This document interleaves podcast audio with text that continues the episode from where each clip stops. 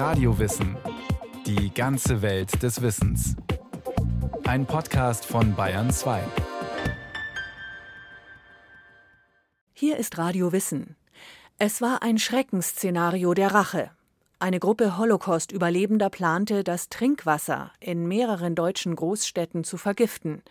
Nakam nannte sich die Gruppe nach dem hebräischen Wort für Rache. Rache wird mit Holocaust-Überlebenden selten in Verbindung gebracht, aber es gab verschiedene, oft heimliche Vergeltungsaktionen. Ein Blick auf jüdische Rache in der Geschichte und in der Fantasie.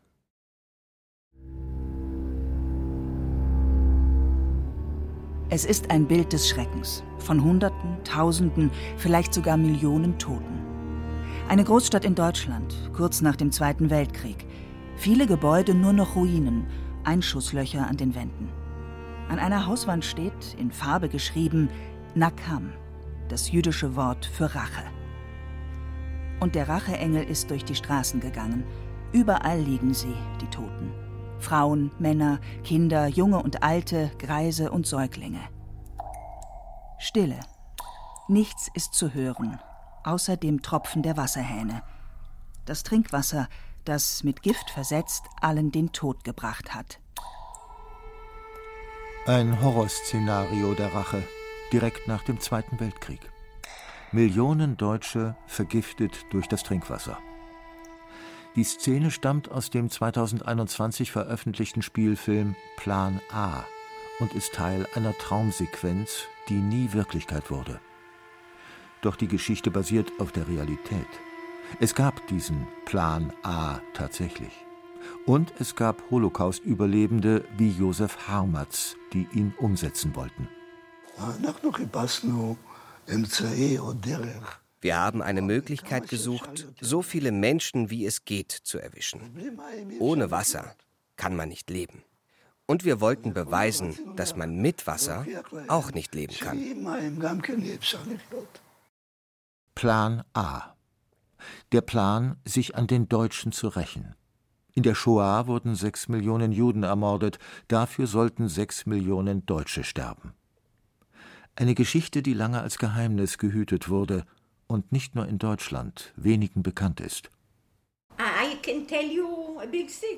Ich erzähle Ihnen mal ein Geheimnis. Auch in Israel kennt kaum jemand diese Geschichte. Es gab ein paar Reportagen in Zeitungen und Magazinen, aber die große Mehrheit der israelischen Öffentlichkeit hat nie etwas davon gehört. Sagt Professorin Dina Porat, Chefhistorikerin der internationalen Holocaust-Gedenkstätte Yad Vashem in Jerusalem. Sie hat ein Buch geschrieben über die Gruppe Nakam, die Plan A und andere Racheakte in Deutschland nach Kriegsende durchführen wollte. In den vergangenen Jahrzehnten hat sie viele Mitglieder der Nakam-Gruppe in Israel kennengelernt und sie immer wieder zu Gesprächen getroffen. Ich sagte ihnen mehrfach, die Racheidee sei furchtbar gewesen. Wir waren gute Freunde, besuchten uns gegenseitig, saßen Stunden beisammen. Aber immer wieder sagte ich, das war eine furchtbare Idee. Aber sie antworteten, wenn Jesus da gewesen wäre, hätte er auf unserer Seite gestanden. Rache. Ein dunkel schillernder Begriff, der besondere Gefühle und Assoziationen heraufbeschwört. Kalt, gnadenlos, von langer Hand geplant. Vergeltungsaktionen für erlittene Demütigungen, Entrechtung, für Gewalt oder auch Mord. Rache folgt dabei einer Logik von Gerechtigkeit, die außerhalb der heute geltenden Rechtsordnung liegt. Das war aber nicht immer so. In der Antike galt gemeinhin das Rechtsprinzip, dass Gleiches mit Gleichem zu vergelten sei. Ein Rechtsprinzip, das sich auch in der jüdischen Tora findet, und zwar in der berühmten Redewendung Auge um Auge, Zahn um Zahn. Im Mittelalter dienten diese Toraworte dann der christlichen Kirche als Beweis für die Rachsucht von Jüdinnen und Juden. Also dieses Auge um Auge, Zahn um Zahn Prinzip, also das Talionsprinzip, wie man es nennt. Das Spannende daran ist, dass eigentlich erst die christliche Deutung das zu einem Rachemotiv gemacht hat. Also Auge um Auge, Zahn um Zahn.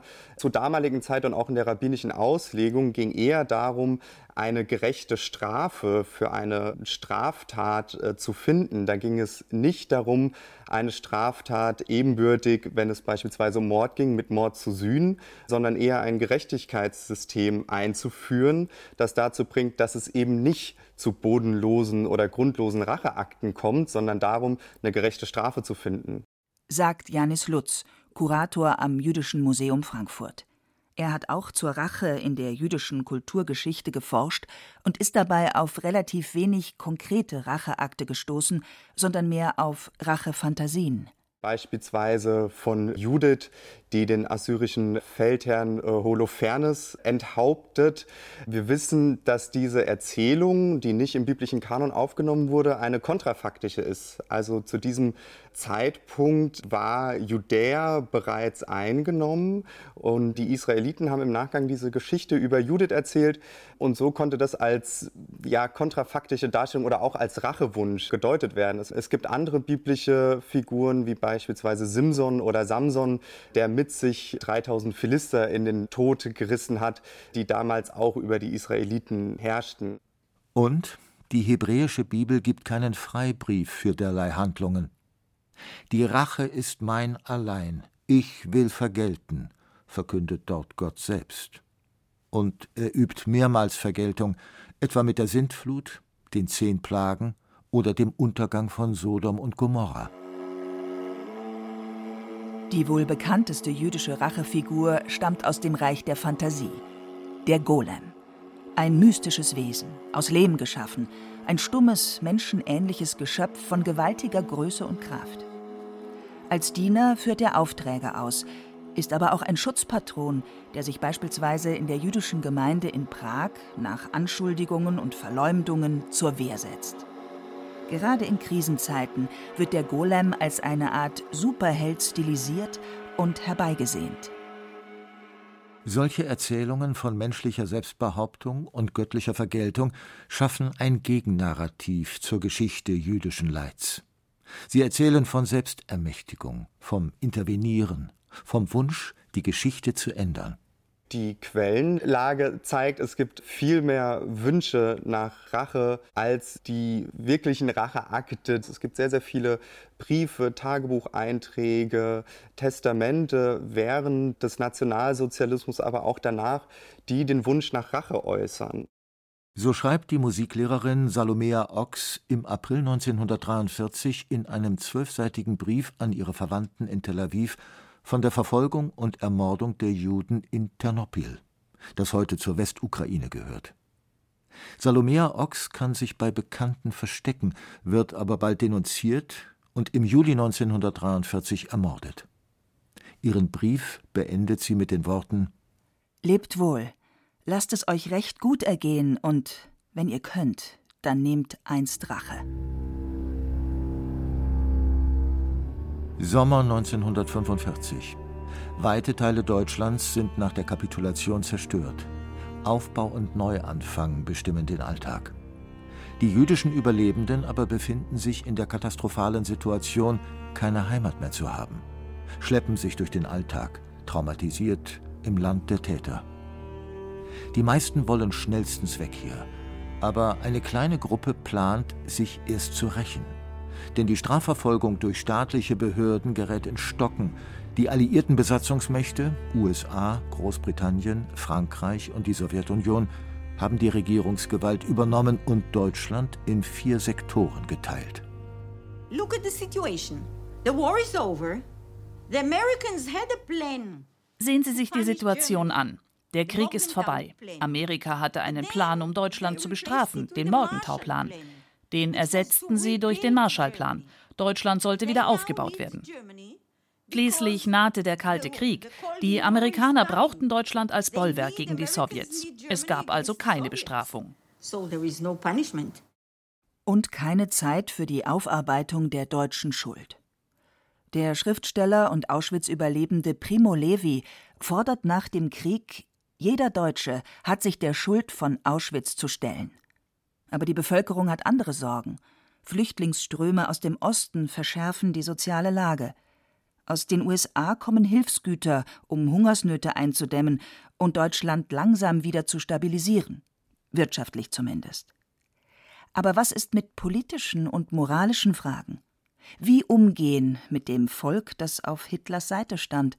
Wie umgehen mit Tätern und Mitläufern? There were es gab ja Zehntausende SS-Leute in Lagern der Alliierten, als Gefangene der Briten, der Russen und der Amerikaner. Nach einer Weile realisierten die Briten und die Amerikaner, was für eine Bürde das war. Man musste sie mit Essen versorgen, bewachen, medizinisch versorgen, die Wäsche machen. Sie mussten alle verhören, sie befragen nach dem, was sie getan hatten. Sollte man sie alle vor ein Gericht stellen? Ein enormer Aufwand. Wer war Täter? Wer hatte welche Schuld auf sich geladen? Das zu klären würde lang dauern. Die Dimensionen waren unvorstellbar. Man hätte so unglaublich viele Einsatzkräfte gebraucht. Also öffneten sie die Tore und sagten, haut einfach ab. Sie gingen also nach Hause. Wo bleibt da die Bestrafung? Wo die Gerechtigkeit? Antworten darauf suchten auch Soldaten aus Palästina, die unter britischem Protektorat 1940 eine jüdische Armee gegründet hatten, die Jewish Brigade. In dieser jüdischen Brigade zogen sie ab 1944 an der Seite der Briten in den Krieg gegen die Deutschen. Überwiegend Männer aus Palästina, die nicht durch die Schrecken der Konzentrationslager traumatisiert waren. Männer wie Chaim Miller, der zu einer kleinen Gruppe innerhalb der Jewish Brigade gehörte, die im Geheimen Vergeltungsaktionen an SS-Soldaten durchführten. Wir wussten schon, was in Europa in den Konzentrationslagern passiert war. Aber wenn du es aus erster Hand hörst, bist du nach jeder Geschichte aufs Neue geschockt. Und da hat sich eine Gruppe gebildet, die sich einig war, dass das nicht ungesühnt bleiben durfte. Racheaktionen, die minutiös vorbereitet wurden, wie Dina Porat, die Chefhistorikerin von Yad Vashem, berichtet. Die Jewish Brigade-Soldaten töteten nur, wenn die Personen als Kriegsverbrecher sicher identifiziert werden konnten, wenn sie sich bestimmter Taten gegen Juden schuldig gemacht hatten. Sie hatten Zeugenaussagen und Dokumente. Erst dann gingen sie nachts zu deren Häusern und holten sie raus, brachten sie in den Wald oder zu einem See, sagten ihnen, sie würden hiermit im Namen des jüdischen Volkes bestraft, töteten sie und beseitigten die Leichen. Wir wussten, was sie getan hatten, und sie sollten dafür büßen. Es gab einen Soldaten, der die Gerichtsverfahren geleitet hat. Er hat gut Deutsch gesprochen. In einer Waldhütte hatte er ein paar Unterlagen auf einem Tisch und führte die Anklage. Am Schluss hat er dann gesagt, jetzt musst du zahlen. Und wir haben die Strafe ausgeführt. Hin und wieder habe auch ich selbst jemanden exekutiert. Die Jewish Brigade exekutierte zwischen 100 und 150 Personen. Nichts davon drang an die Öffentlichkeit. Es war sogar ein Geheimnis innerhalb der Jewish Brigade. Nur eine sehr kleine Gruppe war daran beteiligt. Vergeltung im Geheimen. Niemand sollte davon erfahren. Denn unter der Führung von David Ben-Gurion wurde nach 1945 die Gründung eines Staates Israel vorangetrieben. Die Jewish Brigade spielte eine wesentliche Rolle bei den Bemühungen, Juden aus dem kriegszerstörten Europa nach Palästina zu bringen. Öffentlich gemachte Rachepläne hätten womöglich die Staatsgründung erschwert oder unmöglich gemacht. Deswegen blieben die Aktionen von Jewish Brigade Soldaten wie Chaim Miller geheim. Das war allerdings nicht der Plan der Gruppe Nakam. Sie verehrten zwar die Jewish Brigade und hatten eine sehr enge Bindung zu ihnen, aber sie sagten, das ist nicht der richtige Weg. Keiner bekommt mit, was ihr tut, wenn ihr die Täter in Flüssen oder Seen verschwinden lasst. Wir wollen etwas tun, wovon die ganze Welt erfahren wird.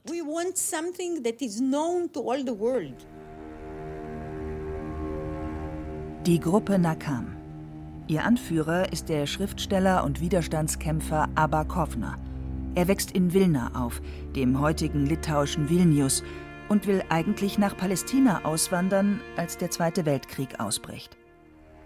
Als deutsche Truppen Vilna besetzen, bleibt Kovner in der Stadt, auch als die jüdische Bevölkerung im Ghetto zusammengepfercht wird.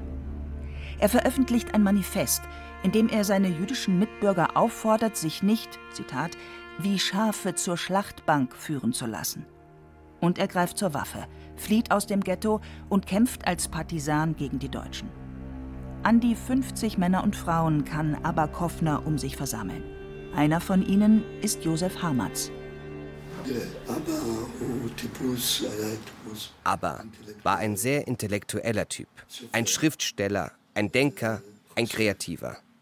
Er war anders, unnahbar, blieb oft auf Distanz. Ich glaube, Abba hat vor allem in seinen Gedanken gelebt und er hat Ideen gehabt. Wenn Abba etwas gesagt hat, war es heilig. Der Großteil der Nakam-Mitglieder sind Männer und Frauen, die sich schon in den Kriegsjahren aktiv widersetzt hatten und den Regeln gehorchten, die sie sich zum Überleben gegeben haben. Die Rache nach Kriegsende bedeutete für sie eine Zwischenphase, die sie zur Regeneration brauchten. Nur wenn sie die hinter sich gebracht hatten, konnten sie sich wieder ins Leben, in die Gesellschaft und in ihre Gesetze einfügen. Sie glaubten kein Recht zu haben, nach Palästina zu gehen und Mitglied in einem Kibbutz zu werden, sich am Aufbau einer jüdischen Nation zu beteiligen, bevor nicht das Konto ausgeglichen ist und die Welt gesehen hat, dass niemand mehr ungestraft Juden verletzen darf. Das war der zentrale Punkt. Die jüdische Geschichte ist eine lange Kette an Verfolgungen, Pogromen, Ermordungen, mit dem Holocaust als Endpunkt. Die Gruppe Nakam sagte, jetzt ist Schluss, wir müssen das beenden. Und sie beschließen, wir wollen die jüdische Geschichte ändern.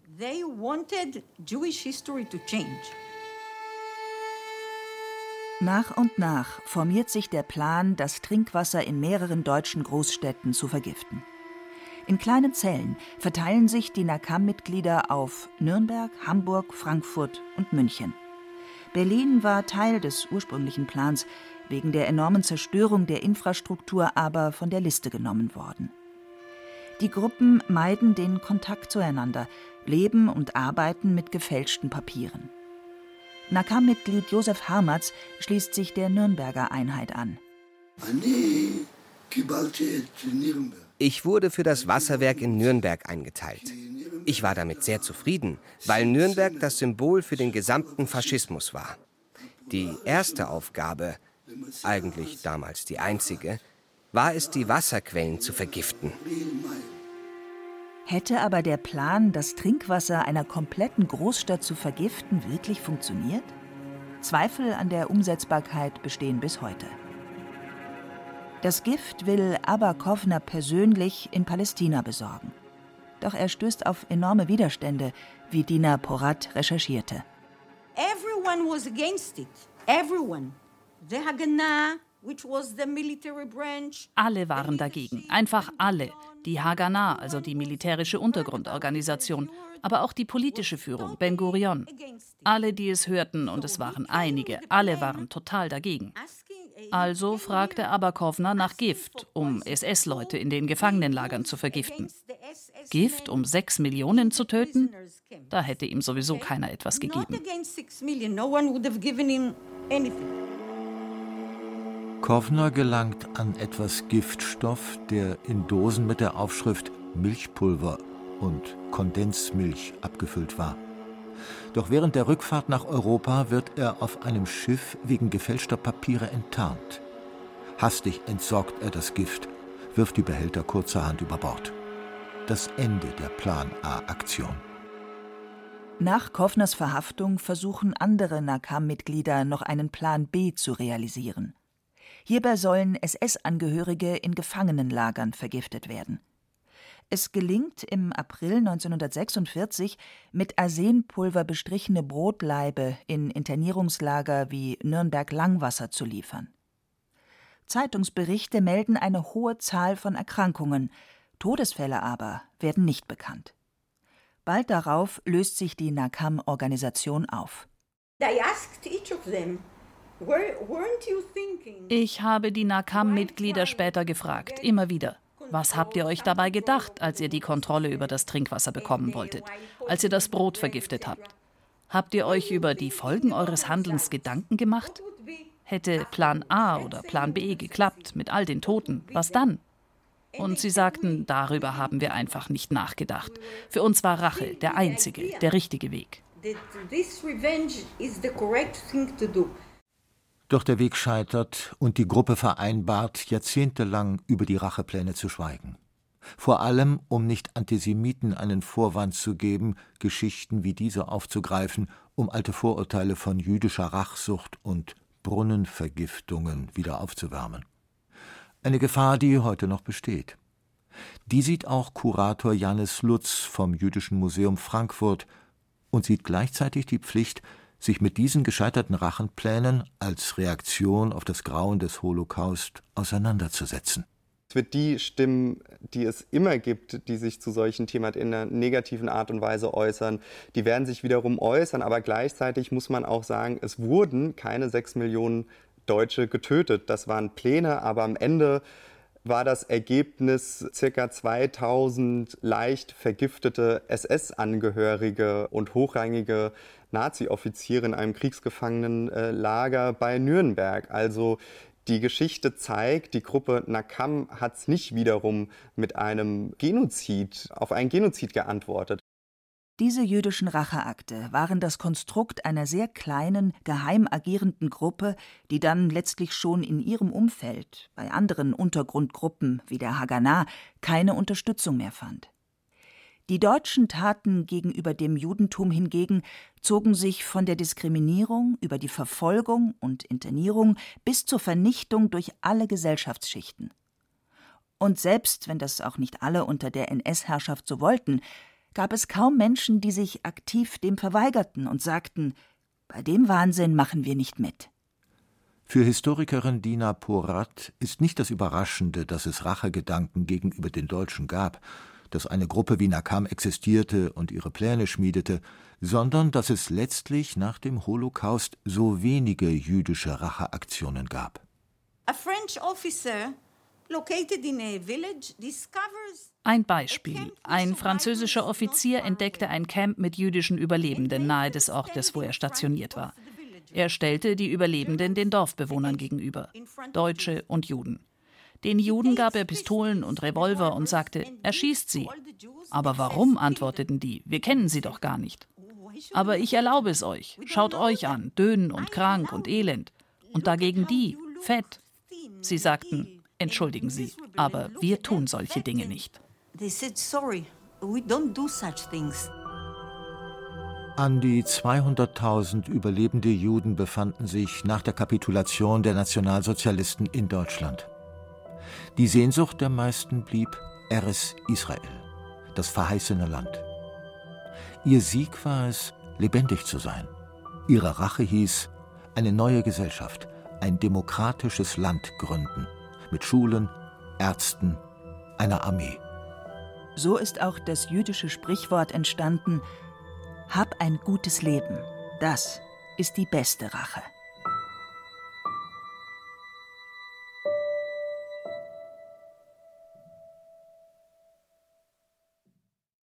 Rache für den Holocaust? Florian Kummert über jüdische Vergeltung für Deutschlands Verbrechen. Sie finden im Radio Wissen Podcast noch mehr zu jüdischer Kulturgeschichte oder auch zum Umgang mit dem Holocaust. Zum Beispiel Nazi-Raubliteratur, Plagiat im Holocaust. Und mehr Geschichtsthemen allgemein gibt's im Podcast Alles Geschichte. Wenn Ihnen dieser Podcast gefallen hat, dann gefallen Ihnen vielleicht auch die Olympia-Protokolle. Das Attentat in München 1972. Die Journalistinnen Eva Deinert und Yvonne Meyer rekonstruieren die Ereignisse rund um das Attentat am 5. September 1972 anhand von Einsatz- und Ermittlungsprotokollen Monatelang durchforsteten sie im Münchner Staatsarchiv Zehntausende Akten, Einsatztagebücher, Berichte, Fotos, Briefe und Telegramme und stellen fest, eine Spur haben die Behörden möglicherweise bis heute übersehen. Die Olympiaprotokolle, das Attentat in München 1972, ein Podcast in vier Teilen von Alles Geschichte, History von Radiowissen, in der ARD Audiothek und überall da, wo es Podcasts gibt.